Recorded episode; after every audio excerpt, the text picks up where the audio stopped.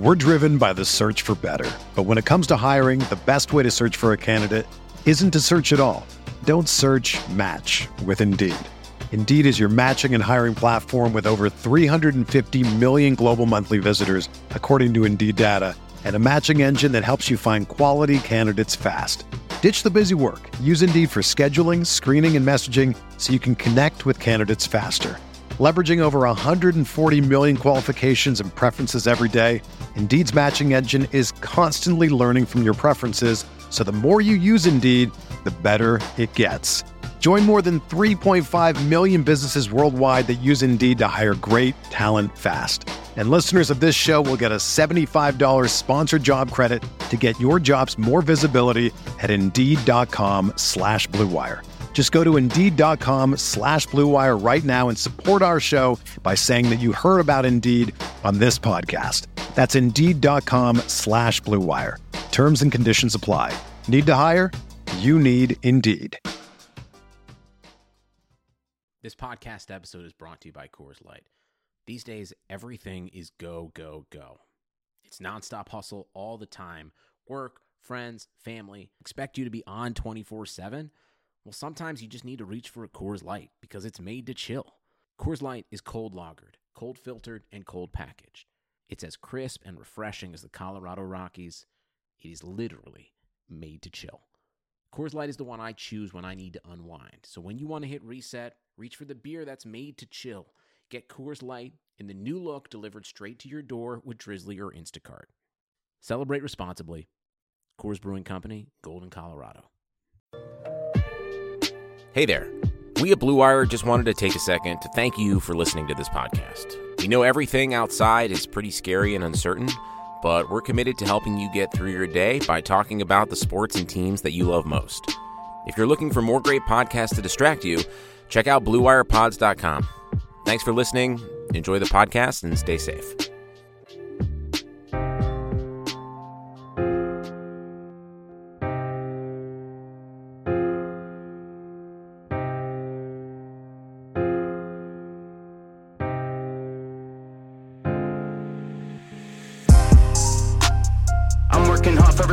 City. I'm working hard for respect, yeah. You think you got it, I got it for real. You think you got what I got, This one for those they forget in my city. This one for those they forget, yeah. This dog off the leash and it's ready to kill. Homie, go finish your meal. I'm coming. Yes. What's good, everybody? Welcome back to Veterans Minimum. I'm your host, Nick Dais. At the Lamb Show is where you can find me. At Veterans Minimum is where you can find the show. I'm joined by two very special guests. Some might interpret special in different ways when some takes start coming. But my guy, Tim, an OG, is back. Yay. Glad to be on the show, bro. How you holding up, man? Doing good. You know, not leaving my house too much. Just going for like little jogs around the neighborhood. That's basically the extent of it. So I don't hate my wife, which is good news. Yeah, That's definitely, I think the a positive of the whole coronavirus stuff is you really discover how much you love your significant other. Facts. Like that. Facts. And also joining us, you've probably seen some of his stuff on our social media pages with VM. He's been doing some draft stuff, whether it's draft tweets or some posts him and Alex have combined brains and formed. My guy Taryn is in the building. Taryn, what's good, bro? Welcome to VM officially making your debut, brother. Yes, thank you for having me. I'm super excited to be here. You've been doing some stuff with PFF, right? Tell people that might not know exactly why we have you on, not because you're just a pretty face that we could look at for an hour. I thought that was the only reason. I've been doing some work with PFF. This past season was my first season with them, part-time, so I'm not doing anything off-season.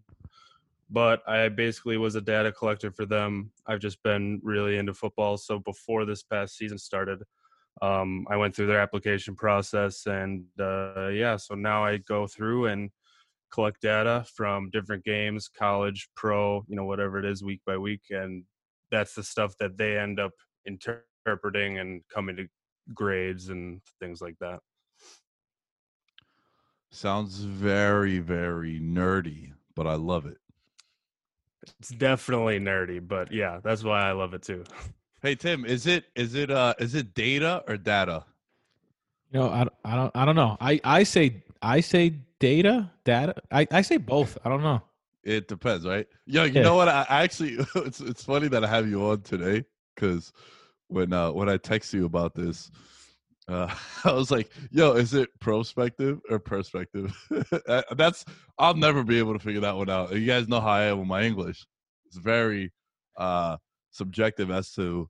I don't even know if I use that one correct. You know what I'm saying? Like you get very different sides when it comes to me with the English. So Tim, I mean, like I said. So I'm about 75% sure it's the PER version. Teaching America's youth, ladies and gentlemen. I can't spell, bro. It's my one weakness. Like I'll tell you where your periods and commas are fucked up, but I can't spell. All right, good. So I don't feel like a complete asshole, just an asshole here. All right. If you guys didn't watch the draft yesterday and you're a sports fan, I don't know what to tell you because it was the one thing that has kind of been keeping us afloat from a media perspective, right? Whereas there's nothing else going on. And you got to fall for the trap for rumors more so than you've done any other year because of nothing else going on. And all these pre-draft visits have been canceled and whatnot. So I want to start off with this.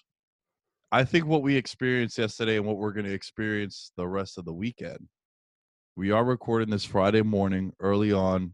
There's going to be a full breakdown of the first round and then maybe some fun stuff to end the show as far as like what to look out for. But guys, and I'll throw it to you, Tim, after I finish.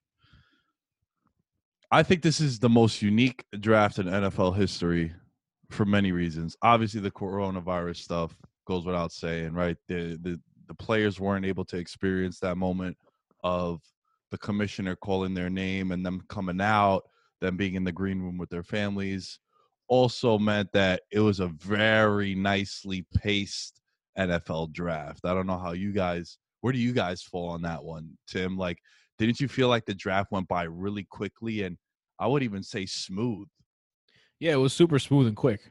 I mean, there were some times where Goodell like did some stuff that was just like, huh? What are you doing, man? But besides that, everything was smooth. As someone that is pro marijuana usage, yo, was he chopped, bro? Because he looked. I mean, there fried. Is a new CBA, man. There's a new that CBA. That new CBA bro. Hitting different. He's like, yo, everybody doing it. What's up? He completely butchered the announcement of Vegas getting the draft. In 2022, for those that don't know, he made that announcement. He said, Vegas, we're coming back to you in 2020. It's like, well, you're there now. So next year, the draft is in Cleveland. And then the year after, they're going back to Vegas. And he also, like, there was a little, like, Make-A-Wish kid that was doing the, like, one of the picks. I can't remember. And then over him, he's like, yeah, come back to me. Come back to me now. Come back to me. Come back to me. And then they came back to him, and he was silent for, like, 7 seconds.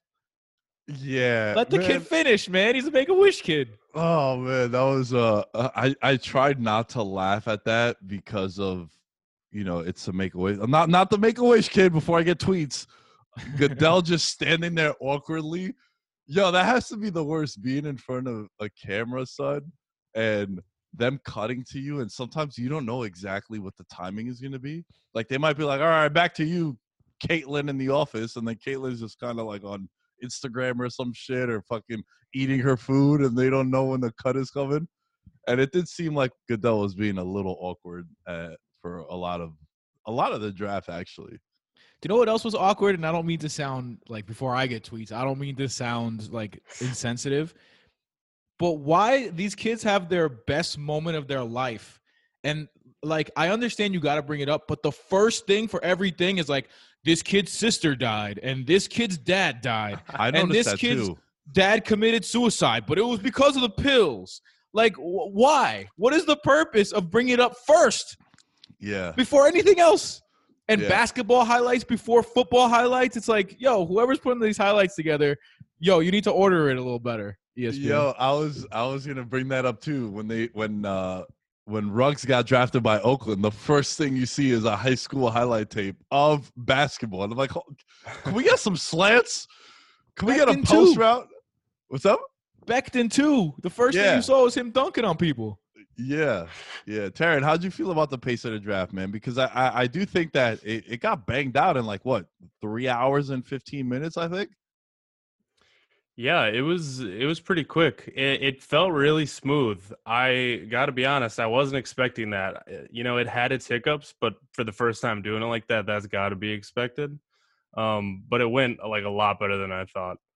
Honestly, another thing that I loved about it was I could just look at the different GMs and coaches' war rooms, so to speak, and compare them all day. That was so funny to me, like comparing Gettleman and his binder and little school laptop to like Belichick and Sean Payton with all their computers and phones and everything. It was hilarious. Yo, what about Kingsbury? Yeah. Oh, yeah. Dude. His career. That guy was recorded for Brazzers, if you ask me, because that's the kind of setup that was. That looked like I don't know if you guys have ever seen Californication on Showtime. You guys ever seen that show? I've seen it. It looks like the house that Charlie's ex-wife married the new dude with the big dick. Man. So, anyway, and I know what you're talking about. I've seen some episodes of that because my mom loves that show. I love that show. Great show. Yeah. That I was like, what the fuck? Where are we? Is this Dan Bilzerian's crib? Like, what the fuck is happening? That ass. And you seen Dimitrov? He had a fucking blue couch that if he sat in it, that shit would have, like, just eaten him alive. That was the biggest couch I've ever seen. It was, like, 10 feet tall. It was. Taryn, to add some more to your point, man, I really enjoyed cutting to the war rooms and just the people that they had around them, too. I thought it was dude, they lived like fantasy football players. When you draft, when you do online drafts and shit, which if you don't do live drafts, I've been telling Tim for fucking years now. I'm like, yo, you got to do a live draft, bro. It hits different. When you have I've done it. It's much better. Yeah, yeah. No, I know. We've done some drafts together in person.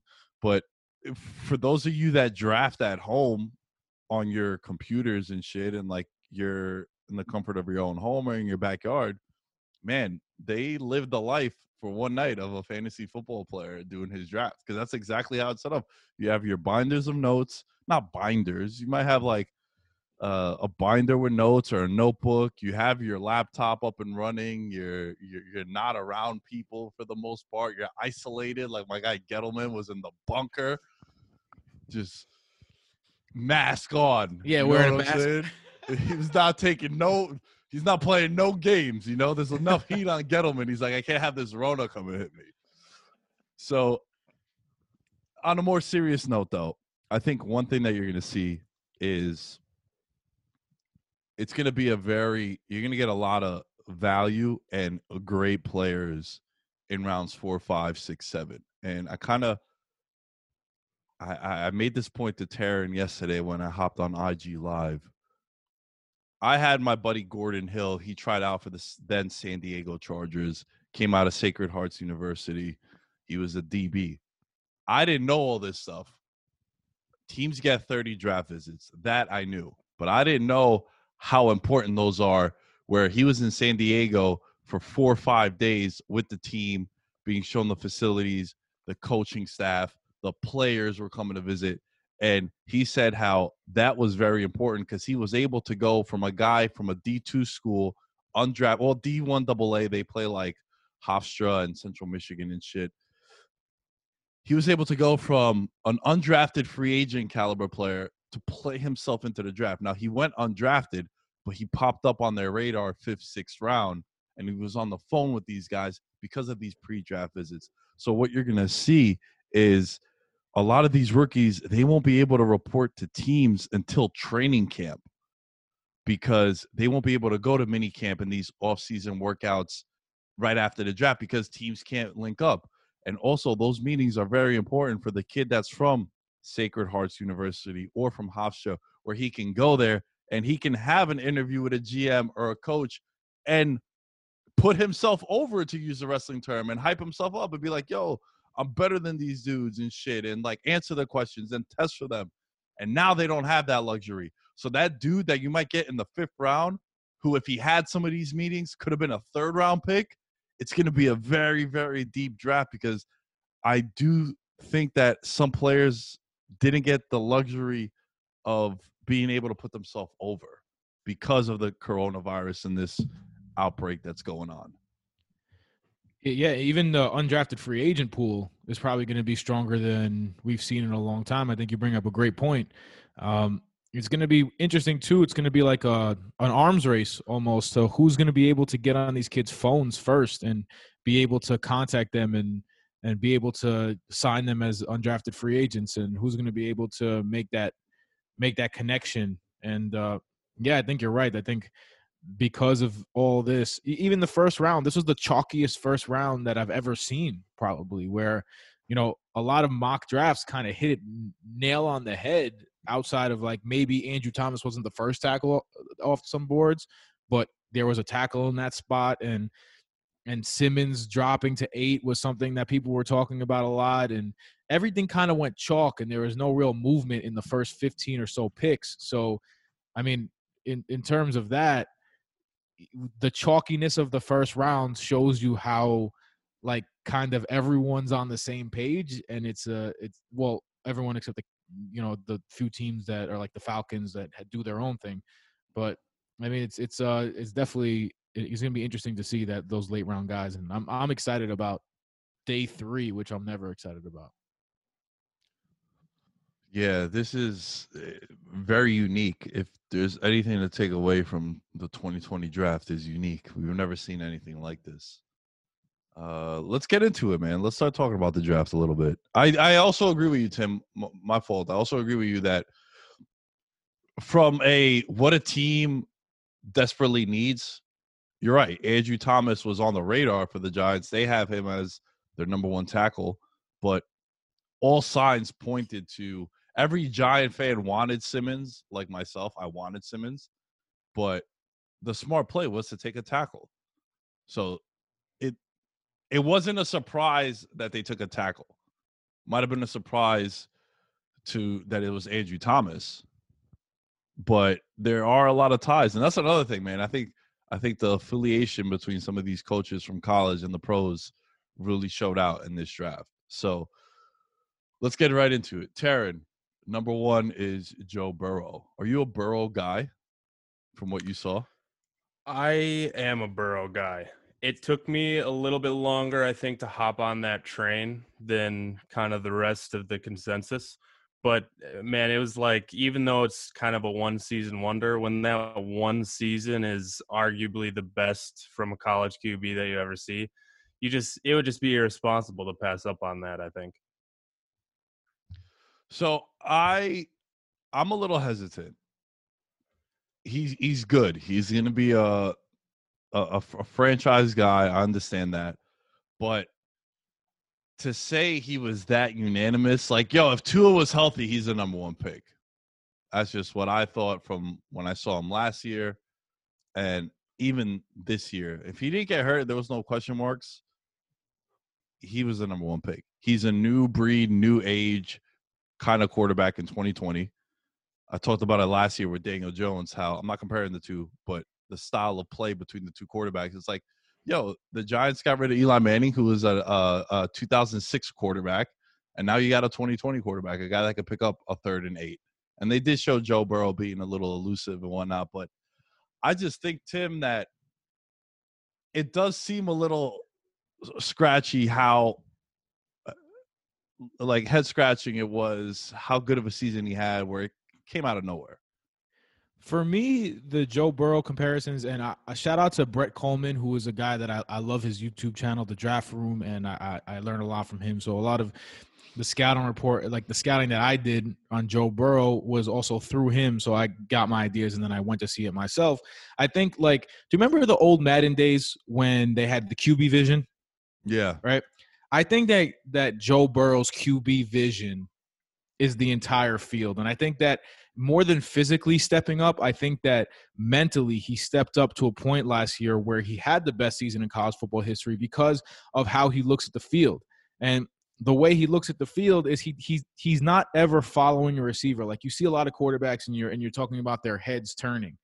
Like, he was so advanced mentally that he was like a great point guard in the NBA. And a great point guard in the NBA doesn't watch where players are cutting. He watches the spaces on the field. And I think that's what Joe Burrow does. He watches the spaces on the field. And when you do that, it allows you to have the highest quarterback rating in the NCAA when flushed out of the pocket, right? This is a guy who, for some reason, has a reputation of a statuesque dude, but when he was on the run, he was almost better than he was in the pocket. And when you're looking at guys like Russell Wilson and Patrick Mahomes and Lamar Jackson and the new wave of even like Andrew Luck, to shout out to Nick, his boy. Yeah. But when you look at that, those are guys who see the field so well that when a play breaks down, they have the advantage rather than the defense. And I think that's what Joe Burrow brings. He brings that wrinkle where if a play breaks down and you're a defensive coordinator and you call the exact right play, you're almost in a worse position because Joe Burrow is just mentally to the next level. Unlike Justin Herbert, who physically has a tool but mentally has a lot of questions, right? For me, I'd rather have the cerebral quarterback over the quarterback who checks all the boxes of physical traits, because we've seen those guys come in and flail out in the past. So I'm a Joe Burrow guy. I love Joe Burrow. I think that's the pick. He obviously repping Ohio like crazy. Mm-hmm. Gotta love that if you're a Cincinnati Bengals fan. So yeah, I think Joe Burrow is a no-brainer here for me. I'm always just a little hesitant when a guy comes out of nowhere. The year before, no one in their right mind saw this kid play and say first-round pick. And I understand the pairing with Joe Brady when he came down there, but dude, they had 5 first-round picks go in the draft, bro. Like, it's not like he elevated Boston College. He elevated a team that is loaded. And Justin Jefferson went in the first round. The running back went in the first round. They always produce defensive players, and they had guys go in the first round again. The other wide receivers that he had, too, they'll be first-round picks. I'm just a little hesitant, man. I'm a little concerned. I think he's going to be fine. But I wouldn't be – I'm going out on a limb and saying that he's not going to be as good as people think. Hey, just to play devil's advocate, and we'll talk about it when we get to Tua, but Tua threw to the top 2 wide receivers in the NFL draft. So you can say that about Tua, too. That's very fair, yeah. Yeah, and the knock on Alabama quarterbacks have always been that they never translate because of the talent that they play around. So, yeah, that's a very good point. Chase Young goes number 2 to the Redskins. Like, just the biggest lock as Burrow was to go to the Bengals, right? Ron Rivera coming over there. He's known for his defense. He always likes to have that guy that he can anchor his defense. Chase Young goes over there. Many people said best player in the draft. Also that he's better than the Bosa brothers coming over from Ohio State. Also, you're looking at the front 4 for the Redskins. You're looking at a very similar mold to what the Niners have put together. Jonathan Allen, Daron Payne, Montez Sweat, Ryan Kerrigan. Now you throw Chase Young in there too. You're talking about first-round pick after first-round pick. And also, with all this passing in the NFL, you need to have some depth at the defensive line position in order to rush the passer.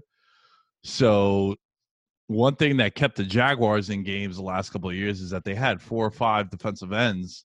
Not defensive linemen, defensive ends that they could just rotate, right? Like Yannick is the big get that a lot of people want. I'm dying for the Giants to make a move to get him. But there's a dude who he's never had less than 8 sacks in a season. He's never had more than 12.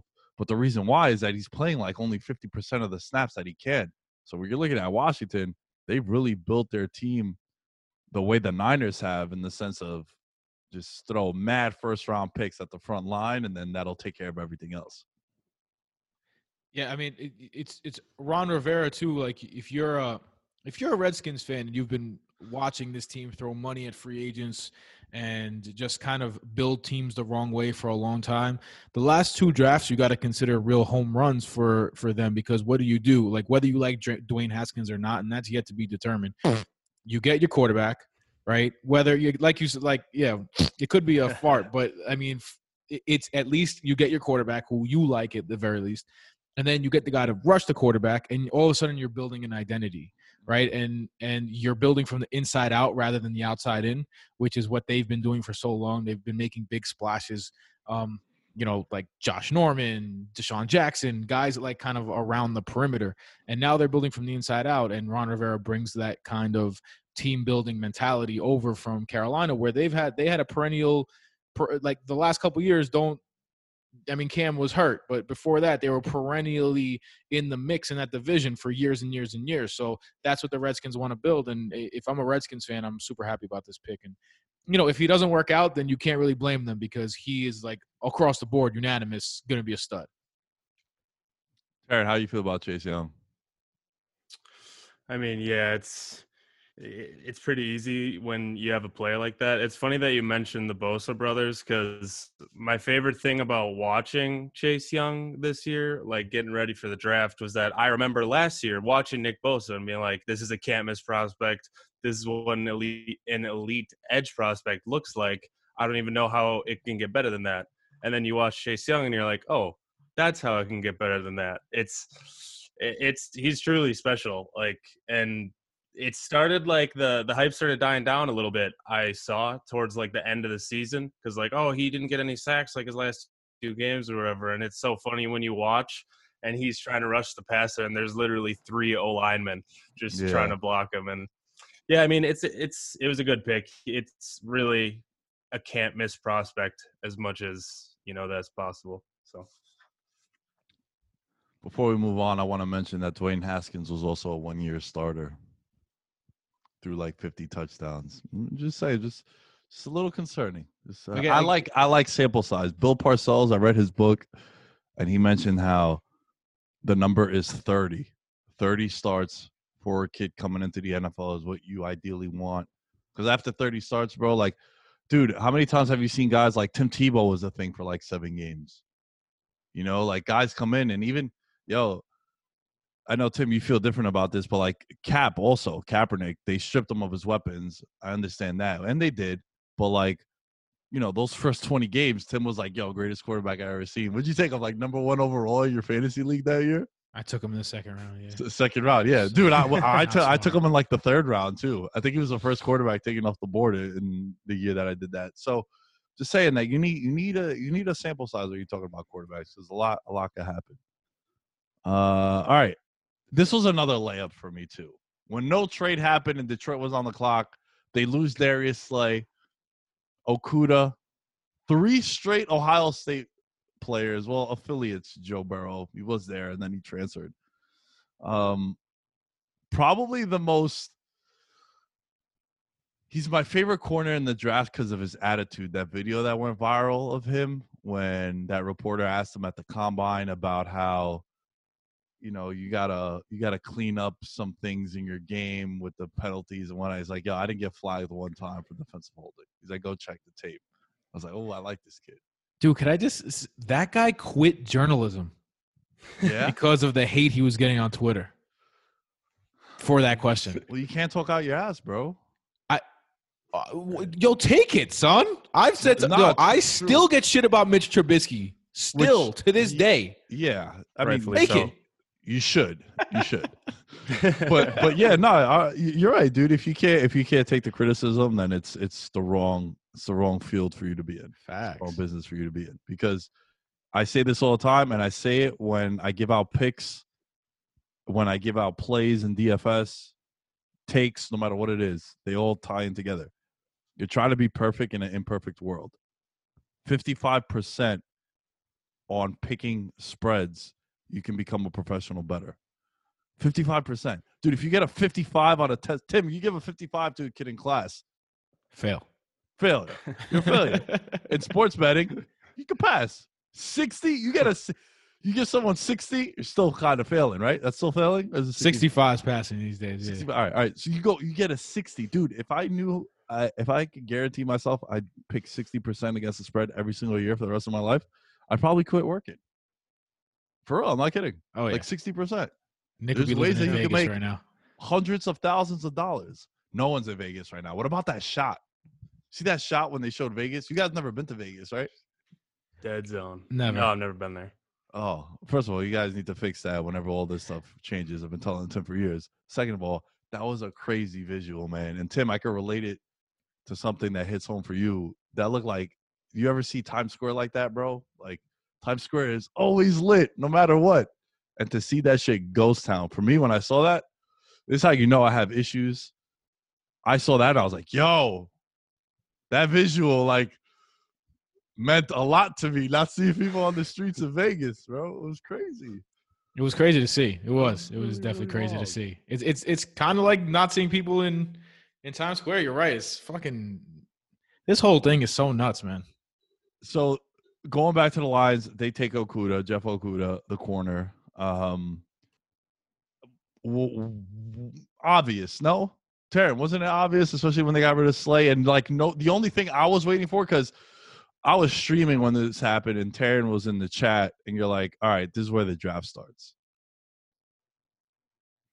Yeah, I mean, for me, I said it was where the draft starts because I was thinking if someone's going to trade up for, like, a Tua, say, this was where that was, like, a possibility.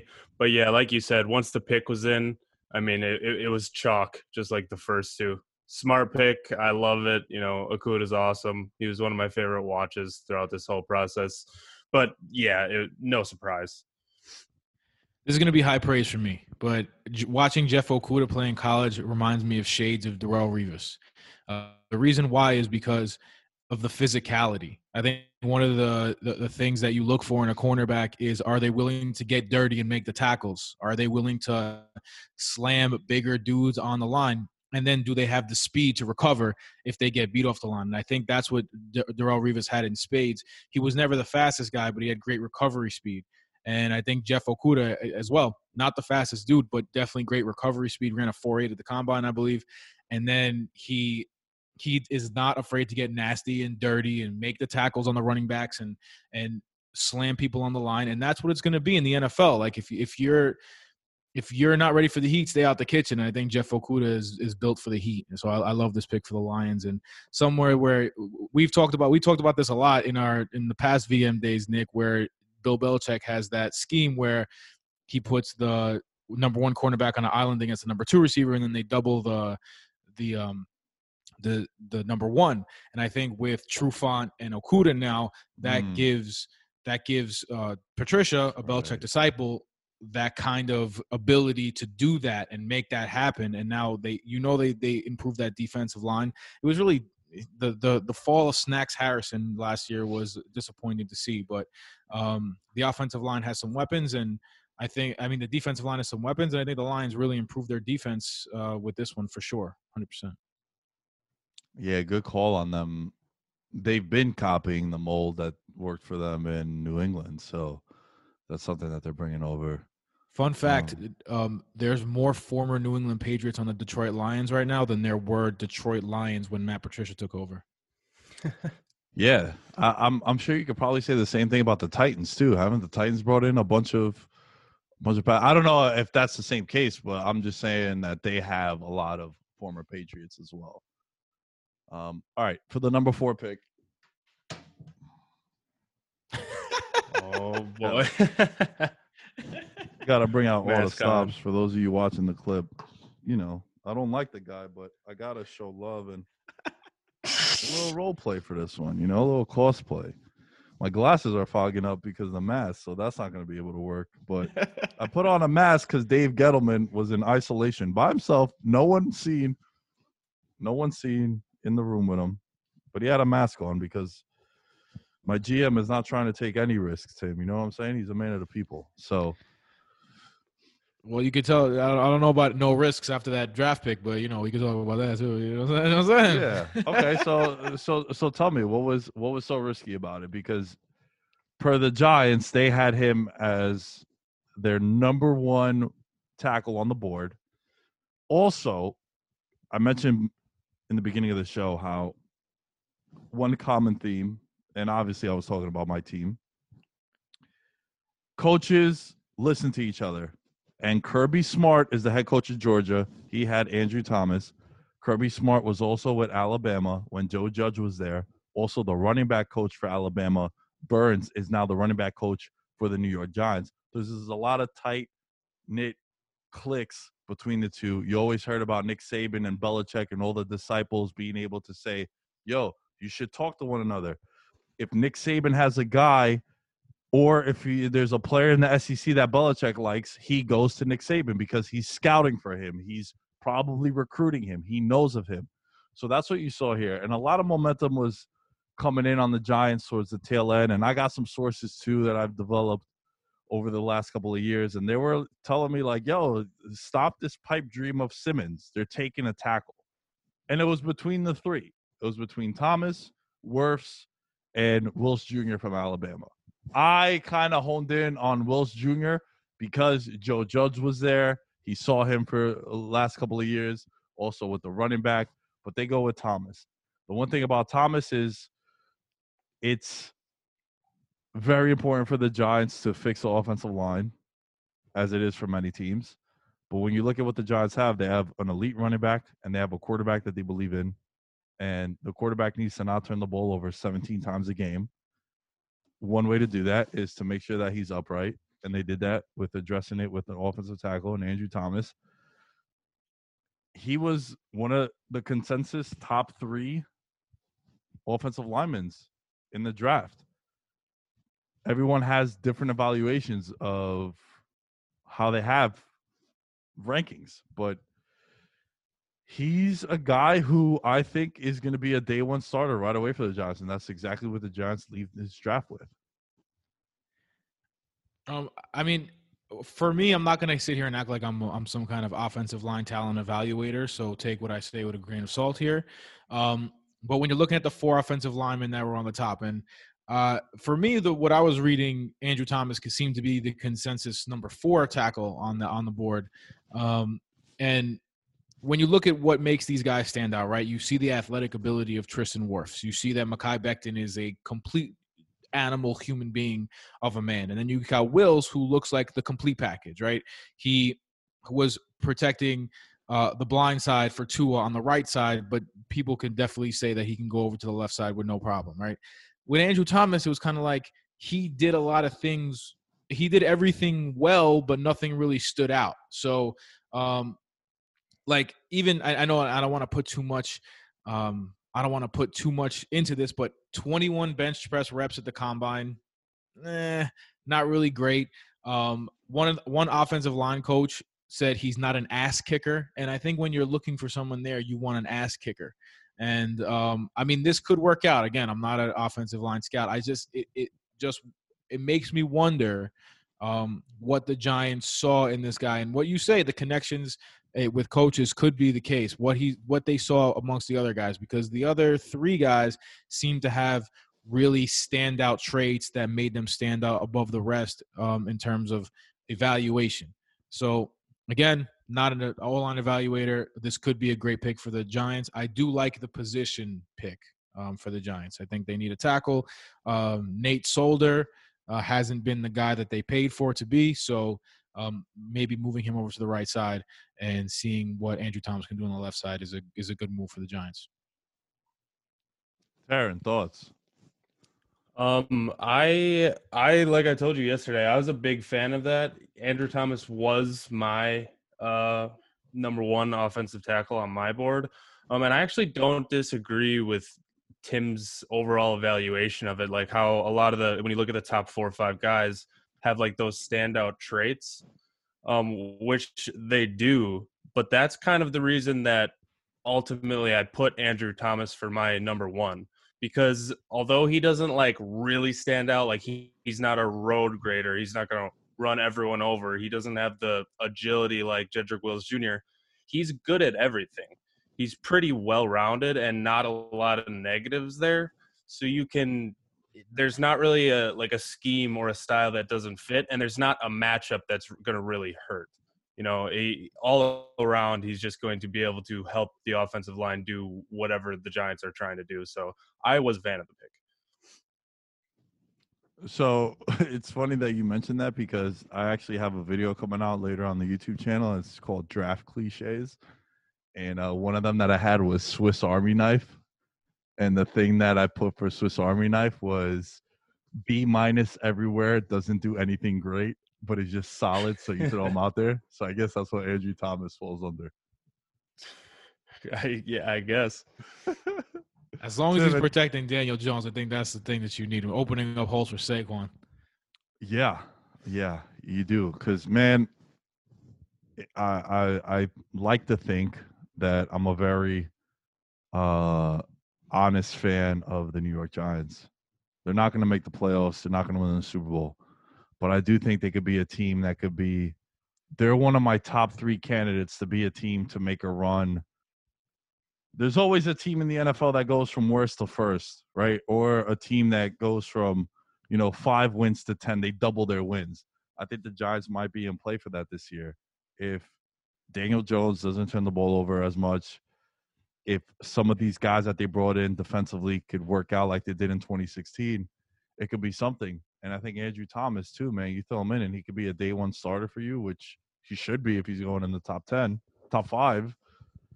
I like it. I like it from the sense that they needed a tackle. Every Giants fan that I spoke to wanted a tackle, and they were telling me, yo, it's going to be a tackle. And it ends up being a tackle. So it wasn't like they drafted a cornerback. They drafted something that they really, really need. And then we just got to wait and see.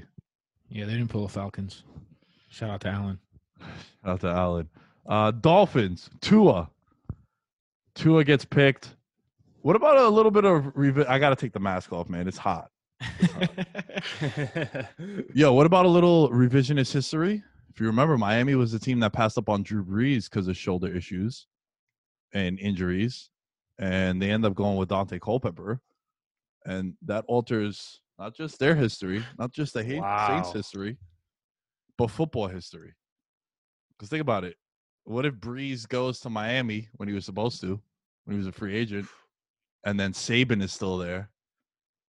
Saban probably stays, right? Because you got to figure you're going to be winning with Brees. And I understand Peyton has been a big part of Drew Brees' success and playing indoors and playing in the Superdome.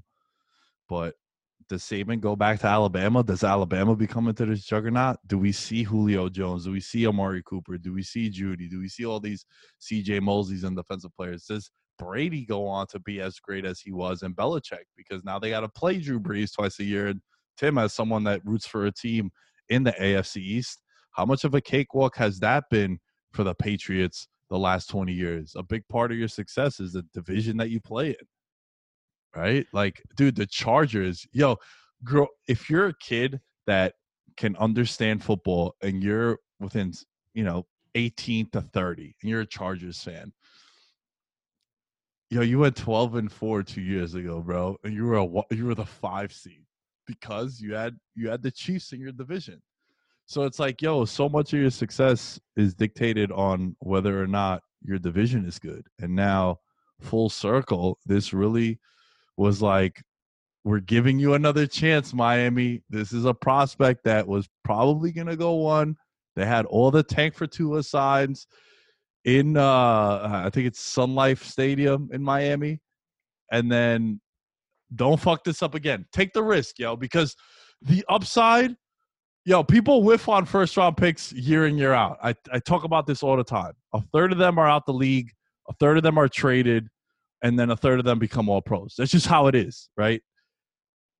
Take the risk. The upside is way more precious than anything else. So that's how I feel about Miami taking Tua. Tim. I think this is a no-brainer for Miami. The tank actually worked. This Tua injury actually ended up being a blessing for them.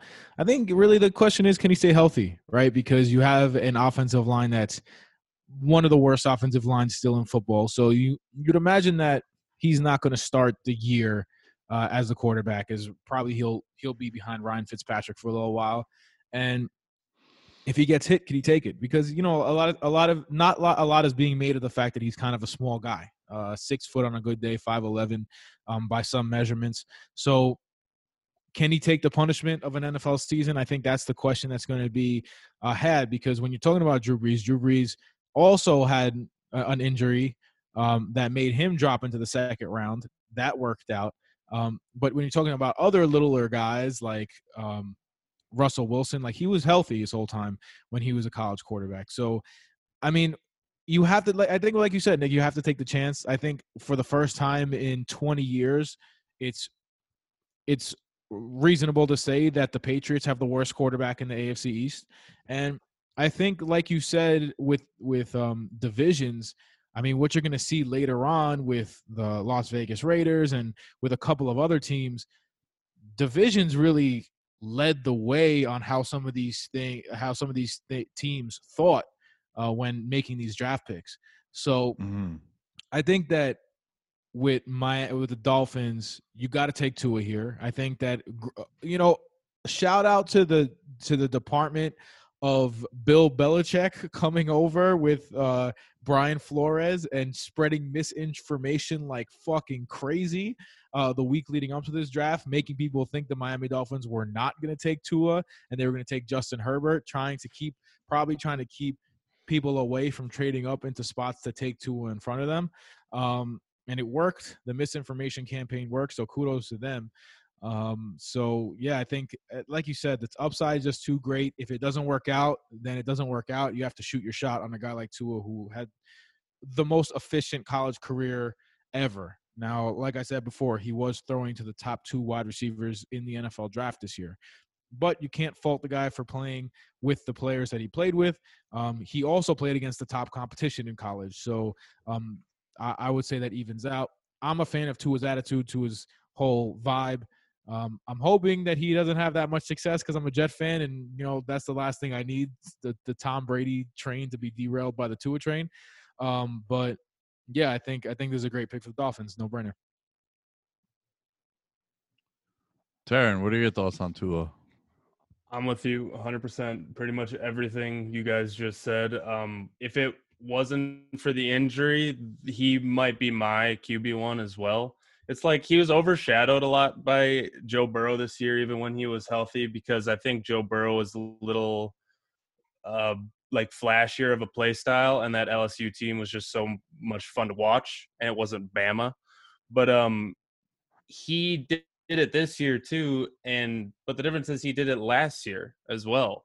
I mean, forget how good Tua was last year too, probably because, you know, they're not scouting him as in depth because he's not actually eligible for the draft. But even last year, that kid was slinging it. And yeah, I'm a big fan. I agree with Tim. I bought into the smoke screen. I was like, it's going to be so Dolphins. They're just going to – Tua's going to fall into their lap, and they're going to take Herbert anyway, because you just kept hearing that the last few days. But yeah, I'm really glad they ended up with him. I'm a big, big fan. People tend to forget, Taryn, what happened the year before, and especially when something new comes over, something shiny, right? Joe Burrow out of nowhere, and LSU, like LSU is, look, they're not fucking UConn when it comes to football. Like, they're a team that's in national spotlight, but it's not like Alabama. There's, I do believe that people get tired of dynasties eventually, like they're good and bad. And Alabama's been running roughshod through everyone in college football. And then you get this new thing like, oh, yo, what's happening over there in Baton Rouge? Oh, look at him go. And then Tua gets hurt, too. Same shit that happened with Pat Mahomes this year, man. Same shit happened. Pat Mahomes got hurt. Chiefs went like 2-3 or some shit, whatever it was. And everyone's like, oh, my God, Lamar Jackson. They're fucking blowing their loads to Lamar Jackson. And look, Lamar Jackson had a great season. The Ravens had a great season. It's like, yo, hold on, man. Like, Mahomes came back. He was a little rusty because he didn't play for 6 weeks. And then I remember saying, I'm like, yo, look, they're 12-1 before they play the Pats. They beat the Pats, and then the rest is history. People just forget. So that's what I think happened with Tua. And I agree with you. I did feel like they were going to take Herbert, which leads into this next pick. Justin Herbert goes to the Chargers. I think it would have been cooler if Tua went to the Chargers, because I think Tua has the makeup of being like he seems like he has more juice and charisma than Herbert. And Herbert, man, I was the biggest Marcus Mariota fan I think out there. And there needs to be said about these quarterbacks coming from Oregon when that first read isn't there, Tim, they seem to get deer in the headlights. And if I could defend Mariota for just 1 second, he had like 5 offensive coordinators in 6 years. And they always say how having a new offensive coordinator is like learning a new language. And I think with Justin Herbert, the one thing you got to be concerned with the Chargers is that going to translate over to the next level again with the Oregon quarterback. Tim, technical difficulties? Yeah, I'm having a little technical difficulties over here. My bad. Did you hear what I said, though? I did. I got it broken up a little bit. Are you watching porn? Is that what it is? That's what the iPad is for, brother. Yeah, I mean, Herbert has all the physical tools. Like you were saying, I know that you were saying about Oregon quarterbacks and not trusting Oregon quarterbacks. I kind of feel like the same way about Herbert. You know, if you look 2 years ago, a 59% completion percentage, which, you know, he got it up to 67% this year, but not ideal. I know that you've been scouting Herbert for the longest time, Nick, because suck for the duck was the motto before Daniel Jones took over. But in terms of the Chargers, I think you have to add a quarterback. Mm-hmm. I think that you have to add something that's going to bring excitement to a new stadium and, you know, a fan base where you actually, where you're really competing for fans out there, and it hasn't looked good for them the past 2 years. So they have to bring in something new, something fresh. This guy checks all the boxes in terms of physical tools. He's got the arm, he's got the look, he's got the brains. He scored the highest on the Wonderlic test, which if you look at the Wonderlic test, and I actually took the Wonderlic test the other day, it's, first of all, it's not hard. Tua, I don't know what you're doing there. Second of all, I don't know what the fuck it has to do with quarterbacking at all whatsoever. Like, really, it's just your ability to think on your toes and critically think, which, you know, is fine. I think that's it right there. What you just said. So much of a quarterback got 30 seconds, and that might even be a stretch to step up to the line of scrimmage, make sure all his fucking idiot teammates are set up. I don't know why that seemed that harsh. Like, I have like a vendetta against like teammates, but and then you have to. All right, yo, we're going up the A gap on the left side, right? But they're blitzing from here. So then in 30 seconds, you got to make sure everyone's aligned. You got to know what the play is going to be. You got to read the defense. And then when the snap happens, you have to be able to quickly make your read there too. So I think the Wonderlic is exactly what you said. You kind of answer your own question where you don't understand what it has to do with quarterback. I think it has a lot to do with quarterback, with the critical thinking, the quick hitting stuff, and – not improv because you have the answers there, but being able to think on your toes really quick. I think that's a lot to do with quarterbacking. I hear that. And I definitely hear that. But one thing I like to say to my students is if an elephant was judged by his ability to climb trees, then he would live his whole life thinking he was stupid. I don't know if that necessarily translates, although, like, what else are you going to do, I guess? Either way, had a high Wonderlic score, so that's good for him.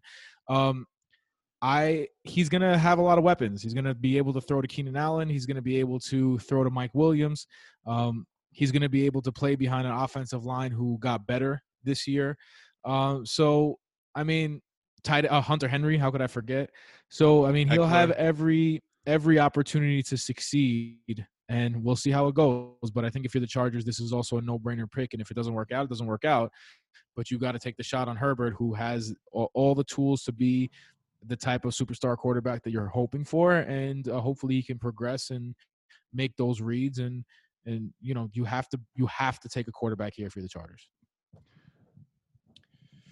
I also think that Taryn, I just want to add one more thing to what Tim said, is he didn't really have a lot of weapons at Oregon, man. And that was one thing that I was watching when I was making my pro Herbert case the year before.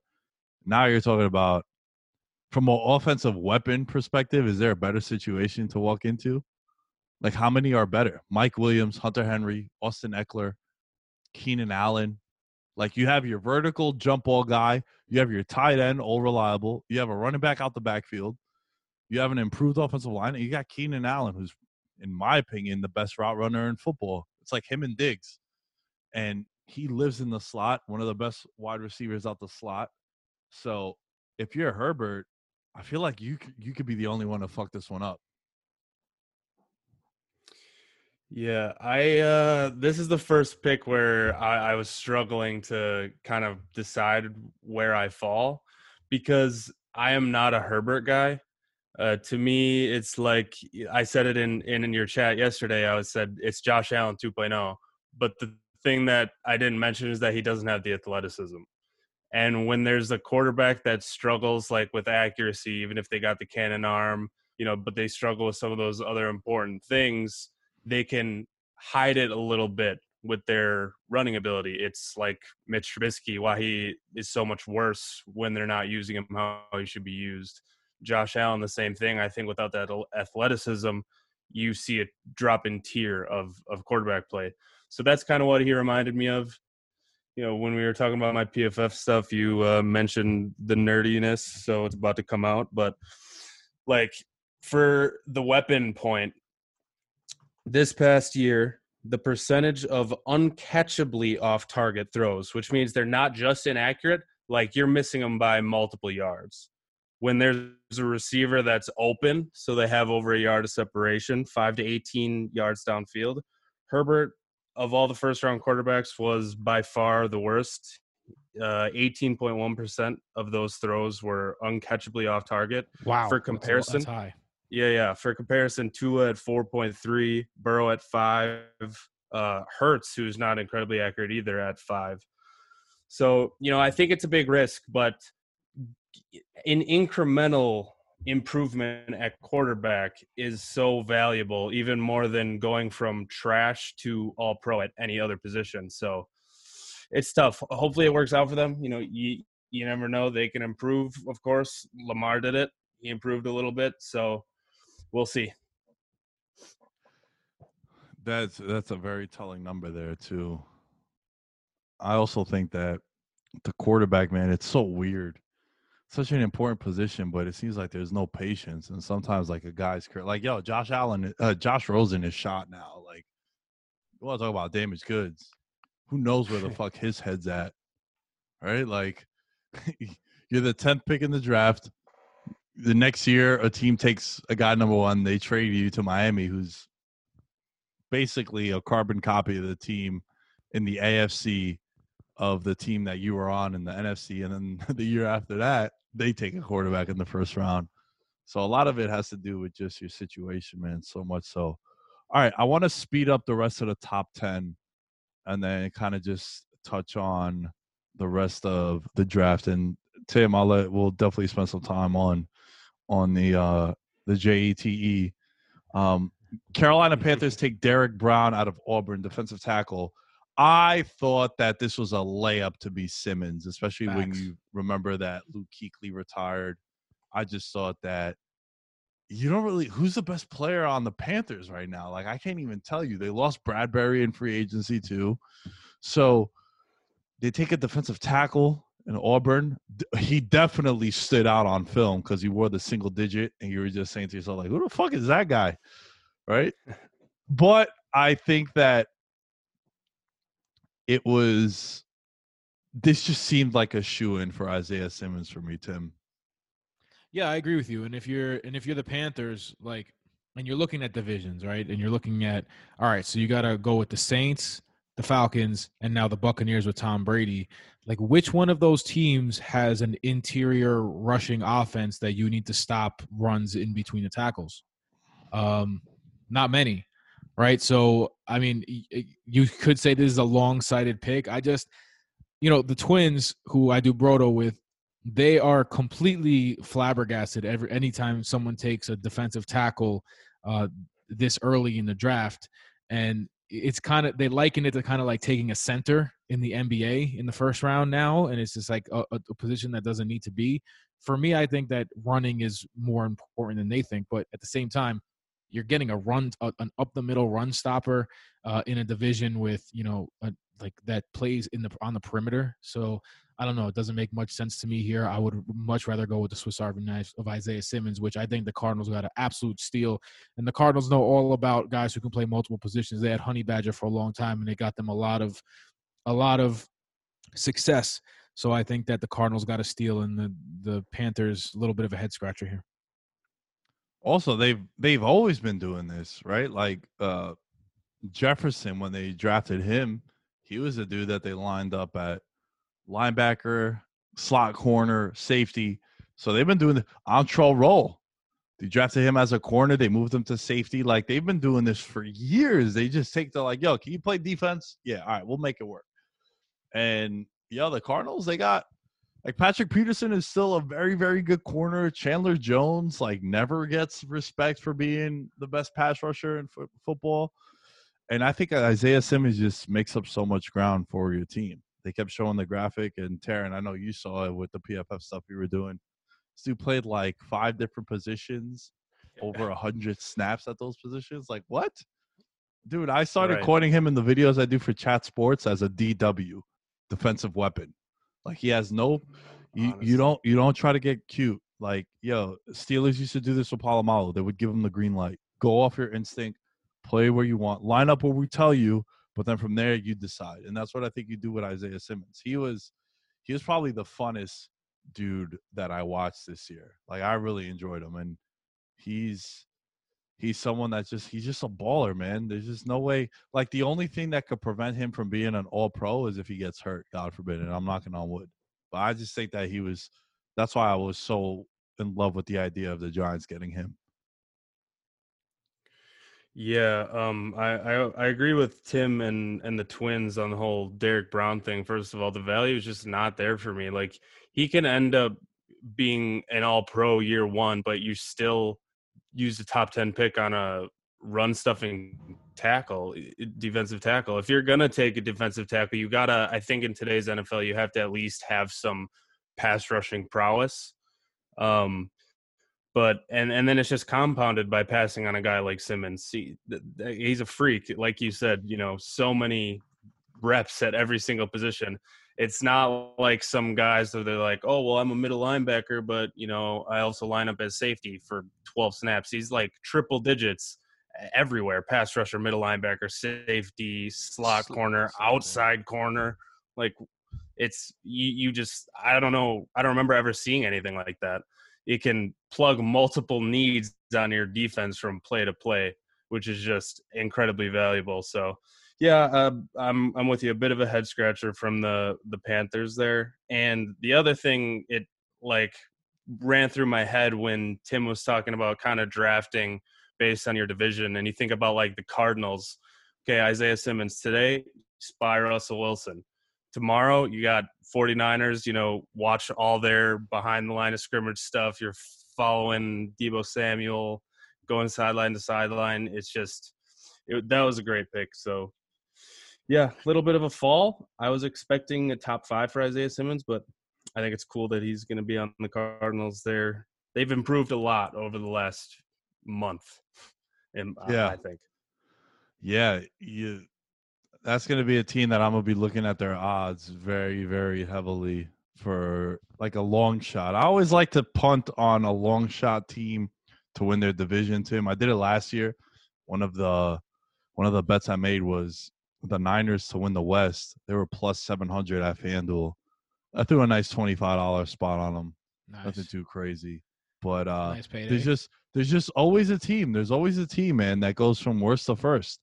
And I wouldn't be surprised with Arizona if Kyler Murray ends up being the truth. And now you got D-Hop too. Like, what? Christian Kirk, my boy. You guys know I'm the president of that fan club for years now. All right. CJ Henderson goes to Jacksonville. Another one of those picks where Jaguars' top need was probably a corner, especially when they lose both of their corners. They lose Ramsey in the trade, and then they lose Bouye to – a trade also. So it was a no-brainer for me. Any corner at this point was fine. CJ Henderson staying home, not that far. I think it was like 50 miles is where he'll be moving to. So it's like in-house for him. Do you guys have anything to say about CJ Henderson, Tim? Yeah, just a couple things. Number one, Don't like the pick at all. The Jaguars, this one stands out as possible. Like, I mean, and again, this could work out, but for me, this ends as a possible bust. The Jaguars love to draft in state as if they're like a college team, and this is one of the things that they did. And look, this is a need, but when you like, I think, you know, going through the history of the draft, when you draft for need and you're not drafting best player, that's not what's going to do it for you. And like I said about Okudah, I love the fact that he's willing to get nasty and dirty and hit people on the line. That just doesn't come out for C.J. Henderson. The C.J. Henderson couldn't tackle college guys. So, I mean, it's going to be different with the physicality of the NFL. So that's why I'm not sure that I love this pick. And, yeah, this one screams bust to me, possible bust to me. Interesting. What are your thoughts, Taryn? Yeah, a lot of NFL teams were really high on him, I think. And, I mean, it's not like I – wasn't like a number three corner for me. You know, everyone's valuations are different, so you don't have to go into that much. But I'm never really gonna fault a team for drafting a corner, you know, unless it's like a big reach, and there might be a team on here where we'll talk about that. But it's I don't think any team has enough corners as it is. And when you are in desperate need of one, I think that's something, it's a position you just got to throw resources at and take shots at. So I'm not going to fault them for it. All right. Last one in the top 10 I want to get to, and then we're kind of just going to breeze through the rest of the draft. Just give thoughts and takeaways and maybe reaches like Taryn just alluded to. Jedrick Wills Jr. Goes to the Cleveland Browns, and this, not that I disagree with it, I like Wills Jr. I really honed in on him with the Giants. Taryn, you brought up a good point, and then after that it kind of like resonated with me, and it was about how versatile Wills Jr. is and how the scheme fits, more so the scheme, and how he's very agile for his size. And also you look at a guy like Baker Mayfield, who's a guy who likes to leave the pocket earlier, and they do like to do some of those zone run, zone passing kind of setups over there in Cleveland. And, again, if you think Baker's your guy and you're Cleveland, you go out, you get Conklin in free agency, and now you spend another top pick on – offensive lineman. And you look at their weapons, dude. Like, say what you want about Odell, like, dude's a baller. Jarvis, they signed the tight end too in free agency. I forgot which one it was. Oh, it was Austin Hooper, right? Yeah. Hooper, and you got Njoku there. You got Nick Chubb. So you're talking about an offense that's, if you could just buy some time for Baker, man, they can make noise. So I don't disagree with offensive line here for the Cleveland Browns at all. Home run pick here. Mm. Oh, yeah. I agree. It made me really happy. We talked about it yesterday. I am a big fan of Baker and OBJ, so I do like the Browns. So I was really happy about this pick. Not just that I think he's a really good player and it plugged a need, but it was exactly what you said. It was like, it's like football art for me, how perfect he is as a tackle for the Browns. He works with the scheme and his agility, aside from just, you know, better protection. Baker, someone last year who struggled with happy feet and scrambling out of the pocket. This is a tackle that can keep up and can actually move, you know, horizontally, vertically, whatever you need. So, I was a huge fan. All right. Let's take a break real quick. I got to do an ad read. I'll do it live right here because I don't want to have to edit it in. So if you guys could just shut up for about 30 seconds, it'd be nice. With currently no NBA, NHL, or MLB, you might think there's nothing to bet on. Well, you'd be wrong. Our exclusive partner, BetOnline, still has hundreds of events, games, and props to wager on. From the online casino to poker and blackjack, they're bringing Vegas to you. If you're missing the NFL, no problem. BetOnline has live daily NFL, Madden, 20 simulations you could bet on. You can still bet on Survivor, Big Brother, American Idol, stock prices, and even the Nathan's hot dog eating contest, and Tim, your favorite, politics as well. All open 24 hours a day and online. Use promo code BLUEWIRE to join and receive your new welcome bonus. Bet online, your online wagering experts. Yes, I know what you guys are thinking. Wow, Lamb, that was one take, no edit. Yes, I'm becoming sort of a professional. Yo, you could really bet on stocks, which are bets in themselves. What a world we live in. What a world. Dude, right? You could also bet on the World Series of Poker, which you're betting on betting. So it's fantastic. It's absolutely fantastic. That's the ultimate degenerating right there. That is, yeah. When you bet on someone else that's betting, that's a different level. Between that and like when you bet on a horse, I think horse degenerating is like, dude, I can't bet on humans. You want me to take trust in an animal? I can't do it.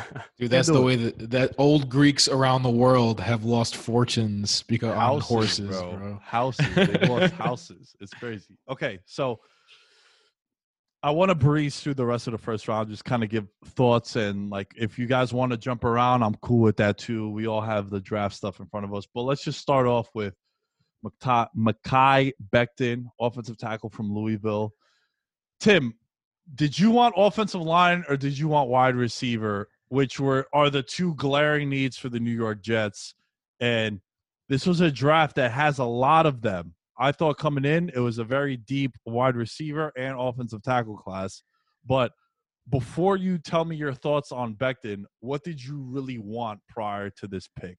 I was all about Jerry Jeudy, maybe CeeDee Lamb. I definitely wanted someone to pair with Sam Darnold.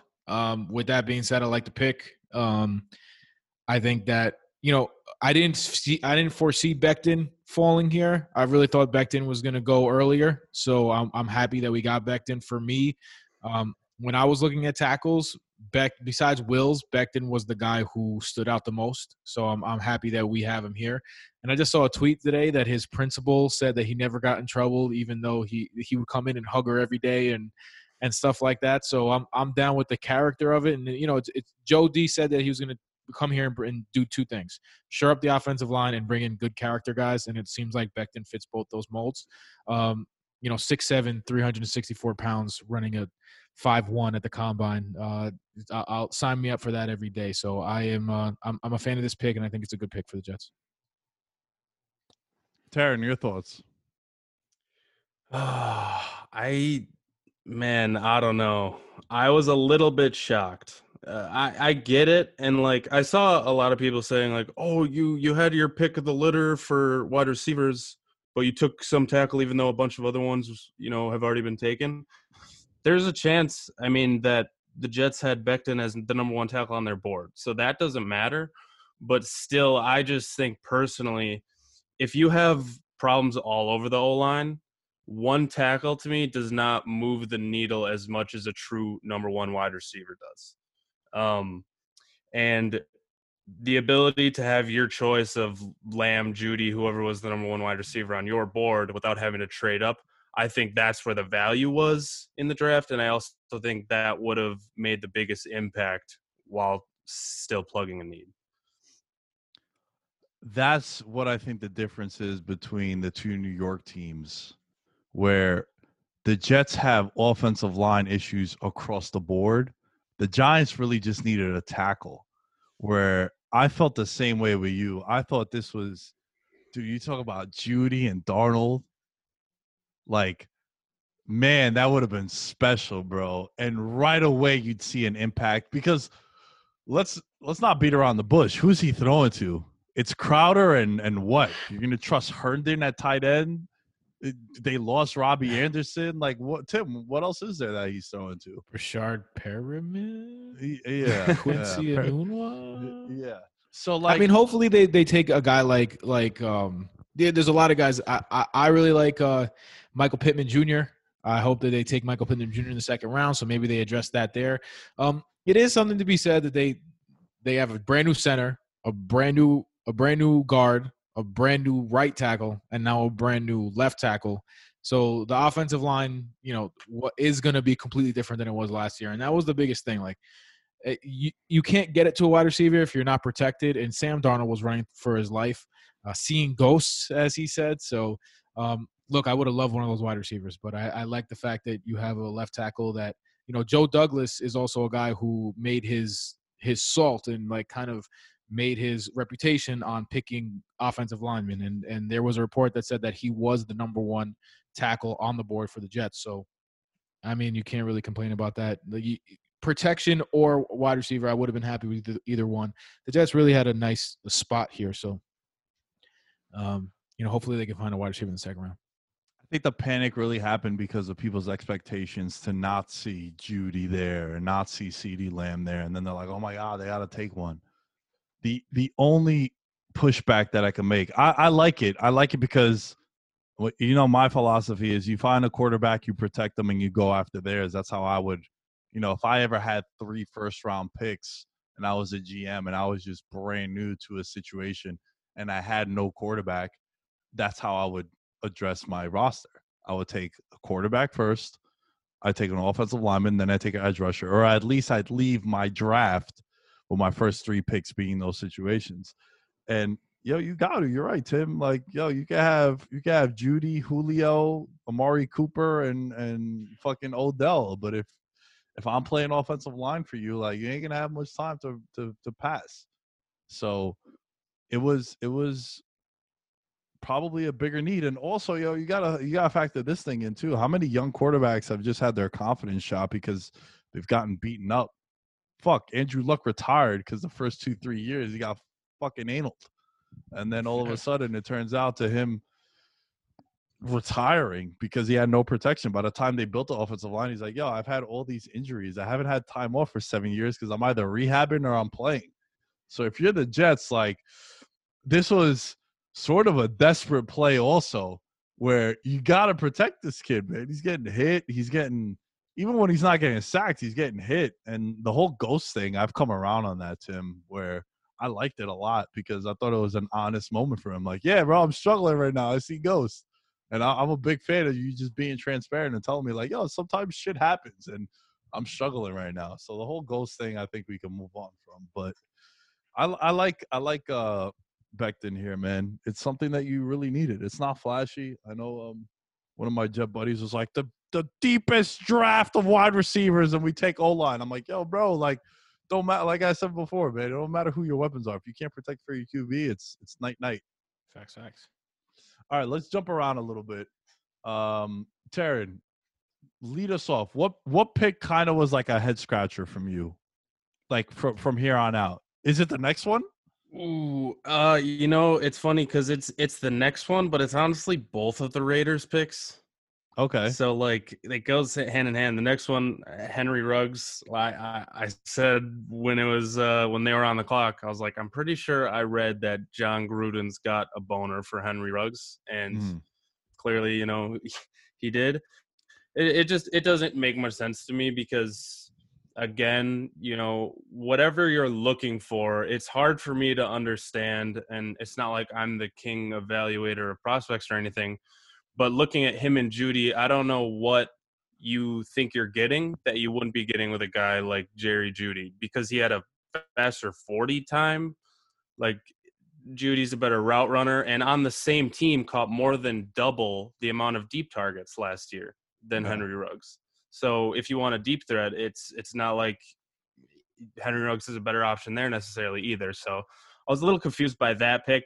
And then their corner – that they took at 19, Damon Arnett was, I think, the lowest graded person that got drafted in the first round on PFF's big board. It was my cornerback, like 11 or 12, I think.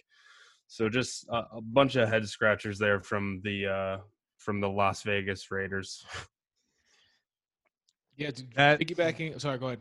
That pick screamed fucking Al Davis sitting up out of his casket and being like 427, 427. Right? Darius Hayward-Bay all over again. Martavius Bryant, they tried to make a thing. Like, they love speed in Oakland. So, yeah, I didn't understand this one. They brought up the stat about, like, every other pass went for a touchdown or some shit, some ridiculous statistic. And I thought of Devin Smith.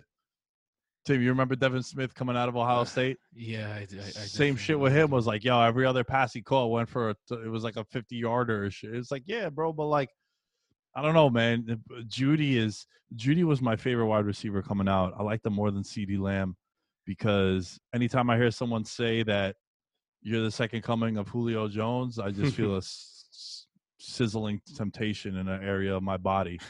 So I was all in on Judy. And just like the eye test, right? Like for me, it was Judy all along.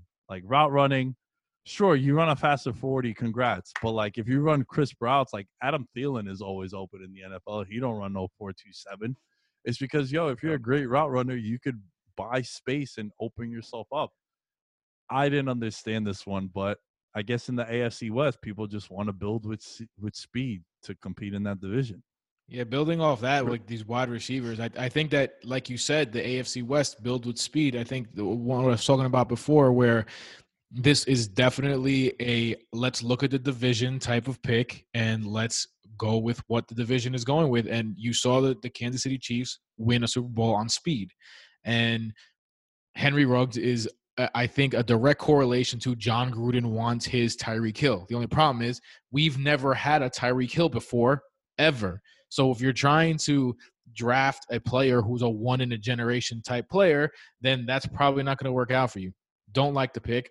Unfortunately for that, as we're talking about the wide receivers, Jerry Jeudy falls to the Denver Broncos, where I think that's the perfect place for him. A lot of what wasn't being said a lot was that a lot of Jerry Judy's production came out of the slot, right? So if you are Denver, you have an opportunity to put Jerry Jeudy in the slot and move him around the formation all over, because you already have that number one superstar type wide receiver on Cortland Sutton on the outside. And you've been building your offensive line. You signed some offensive line guys this year, and now you have a young quarterback and you have him weapons.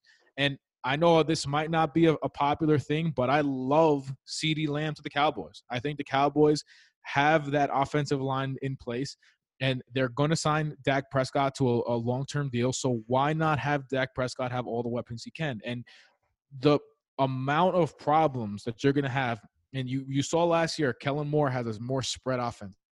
The amount of problems you're going to have trying to guard Michael Gallup, Amari Cooper, and CeeDee Lamb all at the same time. There's a possibility that Amari Cooper is the third best wide receiver of that group, and he just got a $100 million contract. So I can see Amari Cooper going around all around the formation. It's going to cause a lot of problems for a lot of people. I think CeeDee Lamb landed in a great spot. I think Judy – the Broncos were talking about trading up to 10 to get Judy. They didn't have to. They got their guy at 15. Great job by John Elway and company, which you don't really say that often, but great job by John Elway. And I think in terms of the wide receivers, besides the Ruggs pick, I really like the landing spots for the other two guys. I personally didn't understand the Lamb pick. I felt like they should have went defense. Their offense is going to be phenomenal. I understand that, but like their biggest issue last year for Dallas was defensively. They couldn't make stops when they needed to. They couldn't generate a pass rush often. And this is a team that got fucking Robert Quinn just got paid this offseason, fellas, by the Bears, right? Like Robert Quinn was a dude who was basically on like a VM. He was getting like $6 million last year for an edge rusher, and he produced. But there was just so many times where I was watching the Cowboys, and Alan and I was like, fucking, is it 2012 again? Like, why is Robert Quinn just making mad plays? But this is a team that I think offensively, they're going to be a problem, but defensively, they have a problem. And they also lost Byron Jones also. Now, maybe you didn't want to reach for one of these defensive players, and I feel that. But I just think that if you're the Cowboys, look, CeeDee Lamb is going to be dope. Rumors are that, Tim, his number is going to be 10. So Lamb 10, but it's a Cowboy jersey. I'm about to say, shit. I'm sick, man. One of my guys from the Twitch chat, shout out to Chino, member of the VM Patreon also, was like, I'm going to buy you that jersey. And it's a gift, I can't say no to a gift. But like, it's going to be hard. I think, just piggybacking off what you guys said, I love Judy to Denver. You got Drew Lock there if you think he's your guy. You also have Cortland Sutton on the other side too. Another young wide receiver that you could build with. Font, I'm a fan of too. I personally like him. I just think that it took a while for him to get acclimated to the NFL, but he did show flashes as well. Henry Ruggs was just the ultimate Oakland Raiders pick with Al Davis. like I said, we're going to be bouncing around a little bit. Taryn, you are a Green Bay Packer fan. If you thought we weren't going to get to this, you are out of your mind. Boy. They take a quarterback, and in the sports book over at Lamb Enterprise, it was minus 15,000 that Aaron Rodgers was going to be devastated and angry at the fact that a quarterback got taken. So what are your thoughts on Jordan Love? Oh, man. I was heartbroken. I can't lie. It feels a little bit like the end is near. Yeah. You know, coming off a year where you're in the NFC Championship game, granted, got their ass whooped, but in the NFC Championship game, nonetheless, you go 13-3, whether you think they overperformed or not. And you're in a position to plug a need, fill value, and, you know, instead you give up assets to go get a backup quarterback. That, like, I try not to be like, he would have been there in the second or the third, because you never know. And if you believe in a quarterback, you have to go get him. Amen. So I try not to do that, but I just don't understand. You know, I know it worked with Aaron Rodgers, you know, when they drafted him, when Brett Favre was getting up there in age, but it's not always going to be like that because the situation's not going to be the same. What if Aaron is still playing at a high level in 4 years? Now you have no idea what you've got in this kid. So, and you have to move on. So do you start him or do you try to draft another replacement? It just sucks, man. They were in a prime position to fill a need, get some value, and improve, you know, while they have Aaron Rodgers still playing at a high level, and they just chose to look into the future. Hey, real quick, because I love what you said there. Can we stop with it worked out with Aaron Rodgers that he sat behind someone, and then it worked out with Pat Mahomes that he sat behind someone? Good morning. It's two of the fucking best quarterbacks that I've ever been. So, like, not everyone's going to just turn out to be fucking Aaron Rodgers and Pat Mahomes. So let's just pump the brakes a little bit. Newsflash, Aaron Rodgers sat behind me and he'd still be good. Yeah. I like Jordan Love, though, man. Again, I'm a fan of the quarterbacks. I come from small schools. He didn't play with no A recruits and five-star recruits. And the year before was a lot better than his past season.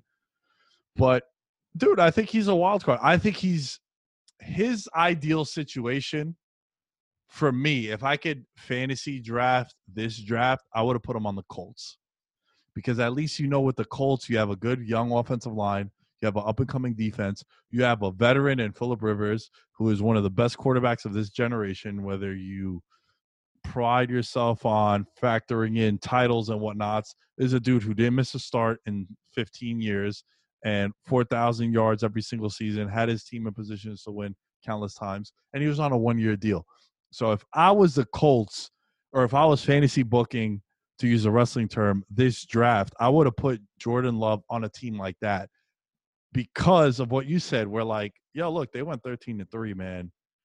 We were talking about them making a trade for like a Manny Sanders after week 1, even with the Bears. I was like, yo, look, like, I know they won that game against Chicago opening night, but it's pretty much Devontae Adams or nothing. Like, MVS was a thing and Geronimo was a thing also, but you needed another wide receiver opposite of Devontae Adams. And then you look at what Minnesota did in your own division. You look at what Detroit did in their own division, they got a lockdown quarter to take away Devontae Adams. You look at Minnesota, they took a guy who would have been an ideal wide receiver for what you were doing in Justin Jefferson. So I feel like why Rodgers is upset, and I would be too, man, because I would present what you just said. Like, yo, bro, like, it was Devontae and myself. No offense to everyone else, but it ain't like Rodgers hasn't thrown anyone under the bus before. So yeah. I totally side with Rodgers here on the frustration. I get it. Can I say something? A frustrated Aaron Rodgers is exactly what I would want if I was a Green Bay Packers fan. I'm telling you, like, Aaron Rodgers, look, the physical tools are still there. The I think there's too much made on the fact that he doesn't have a number two wide receiver, because he has a great running back. He has two very productive running backs. He has a very good offensive line, and he has one really good receiver. So do the fact that the other guys aren't as good, yeah. I mean, but how important is a number two receiver at the end of the day? I think what you see in Aaron Rodgers, only throwing 2 interceptions again last year, is that he has been one of the safest quarterbacks in the last 2-3 years. He doesn't take chances. He doesn't go down the field. He's not the Aaron Rodgers that we once knew. And I think Jordan Love being on his ass, breathing down his neck, is going to put some reinvigoration into Aaron Rodgers. I really do. And when you have a guy like Jordan Love, whose physical traits are all there, like he really looks like Pat Mahomes in college, and that's a lot. That's a big statement. But if you look at him, like the way he throws the ball, the arm strength he has, his ability to move, he checks all the physical boxes.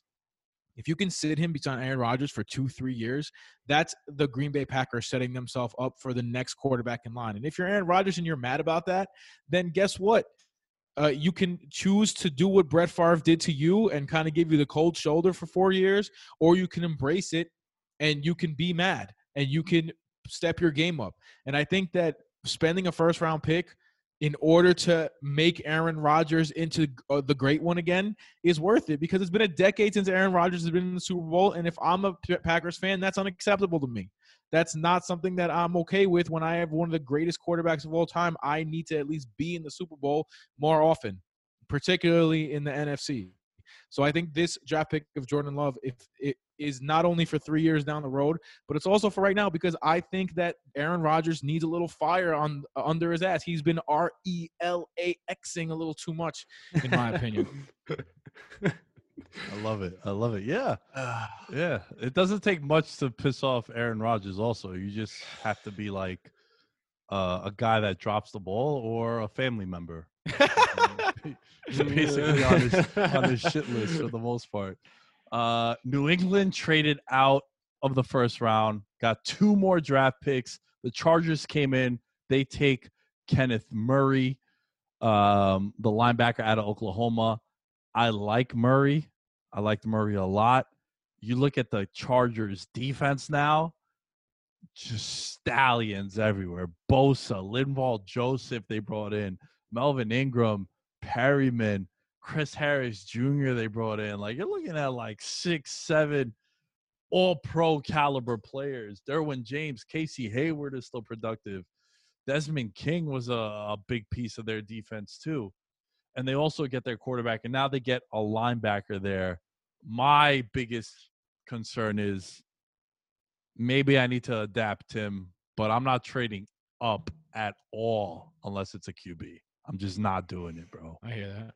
I'm just not. I can't do it, man. I can't. Like, it just doesn't make sense more times than not. And I know, like, if Allen was here, we'd be like, well, it worked out for the Falcons with Julio. It's like, yeah, it worked out, but there's been countless times where it hasn't also. More times than not, it doesn't. And no player is as valuable as the QB still. And it'll probably always be that way. And to trade 2 draft picks to get back into the first round to take a linebacker, I don't know. That was one that kind of upset me, because for some reason, I have like a weird attachment to the Chargers still.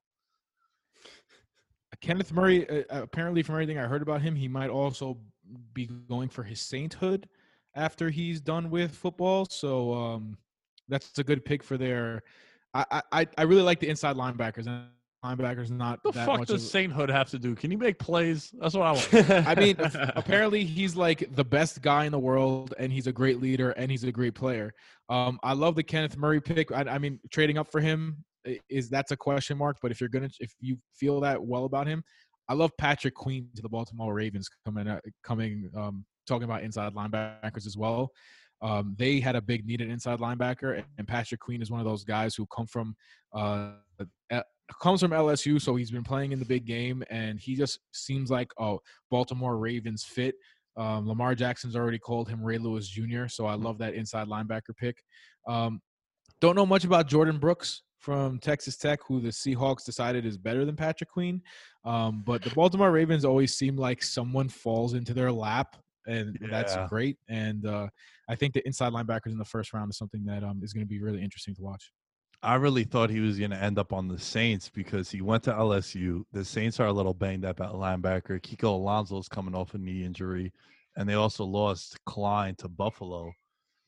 So when you were looking at that, I thought that maybe him going to the Saints would have been perfect. But, yeah, Ravens, man. Ravens, aren't the Ravens like the Spurs where when the Ravens take a defensive player, you're just kind of always like, yo, he's going to be good. Like the same way when the Spurs in basketball, they take a Euro guy. They're like, yo, when the Knicks take a Euro guy, you're like, what the fuck is going on? But then when the Spurs do it, you're like, yo, this is going to be the next Dirk. That's how I feel like with the Ravens when it comes to defensive players. Yeah, something about defensive players when they put on the purple and black, it's like they're the Monstars. They just breed them. It's crazy. Yeah, I'm with you. That one, I loved that pick just because it's the perfect fit. And it was, extra heartbreaking. When the Packers traded up from 30 to 26, I was like, jumping 4 spots, going ahead of the Seahawks and Ravens, who probably both want a linebacker with Queen on the board. They're taking them, and I was hyped. And, didn't work out that way. But, yeah, I like Patrick Queen to the Ravens. And I'm with you, Nick, for the Chargers. I also, for some reason, have a weird attachment to the Chargers. I just always root for them to do. Like, I just always want them to do well. It's them powder blues. It's the powder blues. Yeah, probably. Best jerseys in the NFL. Not even close. They're so good. I'm with you. But, trading up for an inside linebacker, just in general, I'm usually not for. And then Kenneth Murray specifically, like, depending on what you value – for me in today's NFL, if you can't cover as an off-ball linebacker, then your value goes way down. And he reminds me of like a Blake Martinez type who's, he's a surefire tackler. He can, he can run up the middle. He can close an open window and stuff people in the run game. But like 4 pass breakups in 3 years in college as a starter, it's just – the value's not there for me, and even if they didn't have to trade up, I wouldn't necessarily liked it. So giving up 2 picks just makes it even worse. I think another really, really weird situation that played out was what San Francisco did when you factor in both of their draft picks. So first of all, they trade with Tampa Bay just 1 spot. I don't know if there were reports that San Francisco liked Wirfs, but Tampa Bay trades with San Francisco. Remember, San Francisco got a first-round pick from the Colts because of Buckner. So San Francisco takes Javon Kinlaw, who just another first-round pick on the defensive line, I guess build on a strength, which is something that I saw the Giants not do, where the Giants, when they won those Super Bowls, they had a great offensive line and a great defensive line. And what happened? They let that deteriorate. Did I say that right? You got it. Yeah, I got it the second time. And they're like, yo, we have a D-line, we have an O-line, so let's take a chance on Matthias Kiwanuka. Let's take a chance on Aaron Ross, Prince of Mukamara. You start trying to fill out the rest of your roster, and then over time, what happens? Your shit falls apart. San Francisco is like, fuck that. We're known for our defensive line. We're going to keep adding to that shit. So they take Kinlaw. Now, the reason I'm not so much against that, I feel it. I don't understand how you don't take Judy there. You don't take Lamb there. And then you end up taking a wide receiver later on who, I'll be honest with you, I didn't know much about. Ayuku out of Arizona State. But especially when you lose Manny Sanders too, I just thought like Judy would have been dope there. You get another weapon for Garoppolo, and you get a replacement for Manny Sanders, who was a big part of their offense. Yeah, I mean, it's interesting that they used the first-round pick to just replace the same position at a cheaper price. Again, drafting a defensive tackle that early, I'm not sure if that's what I would do if I were them. But, I mean, if they were high on Ayuk, you know Sofo, Nick. You know Sofo. He goes to Arizona State. He says Ayuk is the truth. So That's my big scouting report on Ayuk. I know somebody that goes to Arizona State, but I mean, if they like that, I like the Jalen Reagor pick to the Eagles. Talking about wide receivers, I love the Justin Jefferson pick to the Vikings. I think that both of those fit really big needs as well, and yeah, I love it. I love those picks. I think half of these picks aren't going to work out because that's just the mathematics behind the draft. But for a lot of these teams, I think a lot of good players went to a lot of places where they could succeed. I know I'm jumping around a little bit, and I want to give Taryn a chance to talk about this too. But I'm going to talk about Clyde Edwards-Helaire in a second. That's one I fucking love. But I'm gonna let Taryn talk about the other guys first. Taryn, is there anything else in the draft that you want to address? Just to comment on the 49ers, it's actually funny. My best friend goes to Arizona State also, so I watched like a lot of extra of Brandon Ayuk. But the way I also thought it was a little weird and probably not the way I would have done it, just for the reasons that you guys said. But it really felt like they're just sitting there thinking, okay, let's just, replace this D tackle. We just went to the Super Bowl. And Brandon Ayuk to me is very Debo Samuel-esque, except he's got like Kevin Durant wingspan. He's a freak. I don't know if you guys have seen, but he's only like 6'1" or something, but he's got the wingspan of like a 7-foot tall person. It's weird. 1 inch less than Calvin Johnson. Yeah. See, there you go. So it really just felt like they're like, okay, we'll just reload on the D line, and you guys had problems with one Debo Samuel putting them in space. So how about another one that's just extra lanky? So, it's they liked who they liked and they went for it, but we'll see if it works out, I guess. They've been drafting pretty well though the last couple of years, so it's one of those things where I think San Francisco has earned enough like clout amongst people in media where it's one of those organizations now where, as long as Garoppolo is upright, what they're doing is working for them. When Kyle Shanahan takes a player that can be described as gadgety, it makes me think that it's going to work out. It's kind of like what you said with the Ravens on defense. I'm like, he knows, like, he's going to be a stud. Listen, man, he got Taylor Gabriel paid. And no knock to Taylor Gabriel, but like for the money that he was signing, that was crazy. And that all happened because of that one year when they went to the Super Bowl with the Falcons and Gabriel had like 9 touchdowns or some shit. And he had more red zone targets than like Julio Jones. So, all right, the last one for me that I want to mention, and then we can come to a conclusion on this episode.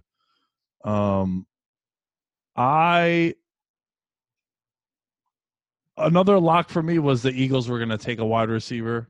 I just thought that they would take Justin Jefferson out of LSU. They end up taking Jalen Reagor, who, Taryn, I think around like pick 9, you were telling me that Reagor to the Eagles was what was going to happen. Yeah.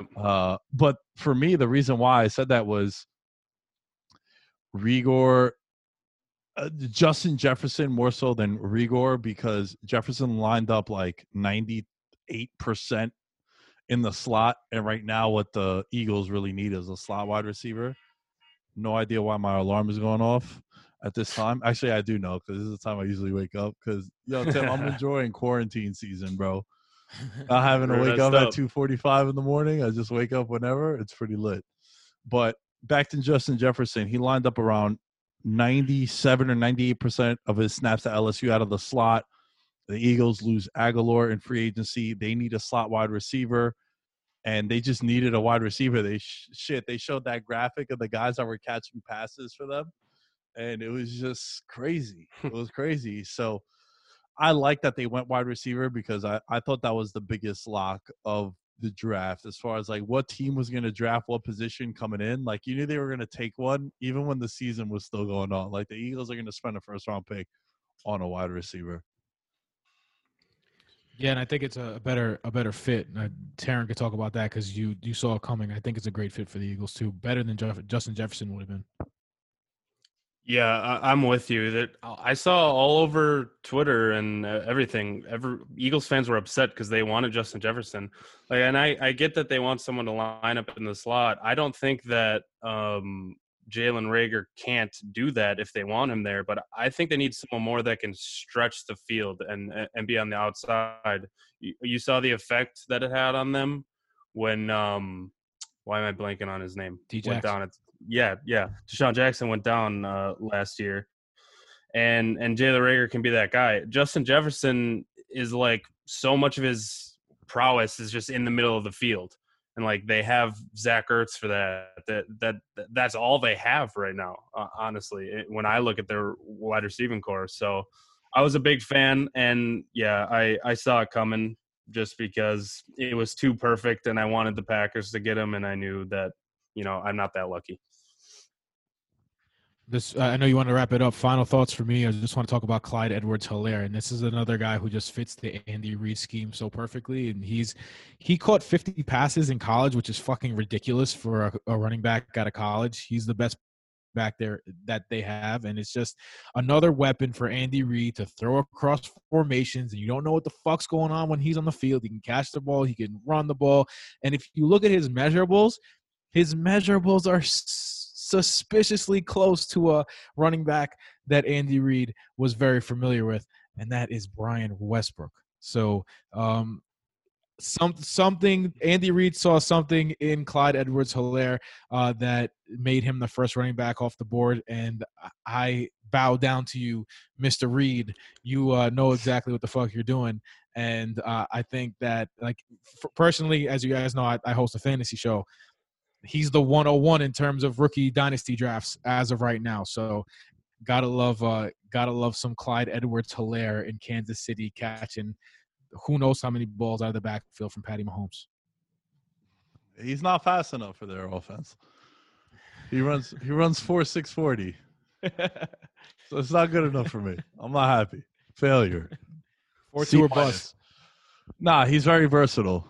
On a serious note, he's very versatile, and he's going to be fine just because the guy pulling the strings there is going to get him open, and he's never going to be a number one or two or three option for a team to stop.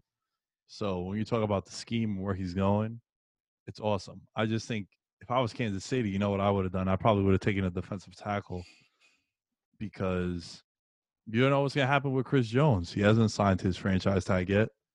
And he's asking for north of $20 million, and that could be maybe a leverage play on Kansas City if that was to be the case. But it was a very interesting first round. I think a lot of teams kind of went chalk as far as what they needed to do and what they needed to draft. So I don't know how long this podcast has been because I Zoom. This is the first time recording on Zoom, and they don't have like a timer for how long it's been, but I hope you guys enjoyed the coverage of this first round. Enjoy the rest of the draft. On behalf of myself and BM, thank you all for listening. Taryn, where can they find you if they want to contact you? You can find me on Instagram at Taryn.Caravella, Taren.Caravella. And then on Twitter, which is where most of my football stuff and sports related stuff is at Talkin' TDs, TalkinTDS. Taryn, I appreciate the work you've been doing for VM behind the scenes also, just to make that public. You've been crushing it with some of the, whether it's stats for the show or just anything that I need you to do. I appreciate it. And Tim, where can they find you? I know there's been a change to your I had no idea you changed your fucking your Twitter name. I don't know how long it's been, but I remember I was just looking for it the other day and I just couldn't find it, and then I saw it. It's been a month or two, I think. We've been trying to get it together. So anyway, you could find me at BrodoFFTim, and you could find if you want to know about the fantasy aspects, we're going to be doing a fantasy we're doing a fantasy show on Saturday about the rounds 1 through 3 and the fantasy implications that you have there, because traditionally, and again, like Nick said, this is going to be a whole different draft. So traditionally, in the 4th through 7th rounds, you're not going to find anyone who's going to have an automatic fantasy impact, except a few guys. So we're going to be doing rounds 1 through 3 and going over that just the fantasy wise. We're going to have Jason Moore, the fantasy footballers, on Thursday. Very excited about that. One of my big influences. And find everything at brotofantasy.com. And yeah, it was great to be back on VM. Always love chopping it up with the Lamb, and it was great chopping it up with you as Tim. Yeah, I had a great time. Tim always coming through whenever I ask to get on. Last thing I want to mention is the members of the Patreon that get the shout out: Nick Chavez, Ryan Pisner, Christopher Velasquez, Corey Johnson Hoops, Derek Pleiades, and Daniel Gibson. And also big shout out to Jonathan Garcia, aka Goose. He won the Patreon contest. He's going to get a custom VM merch. He said he wants it in blue and white. He's a Cowboy fan, so if you're listening to this, you'll probably get your stuff within the next 4 years. But I'm not going to rush to make that. Thank you all for listening. We'll catch you guys next time.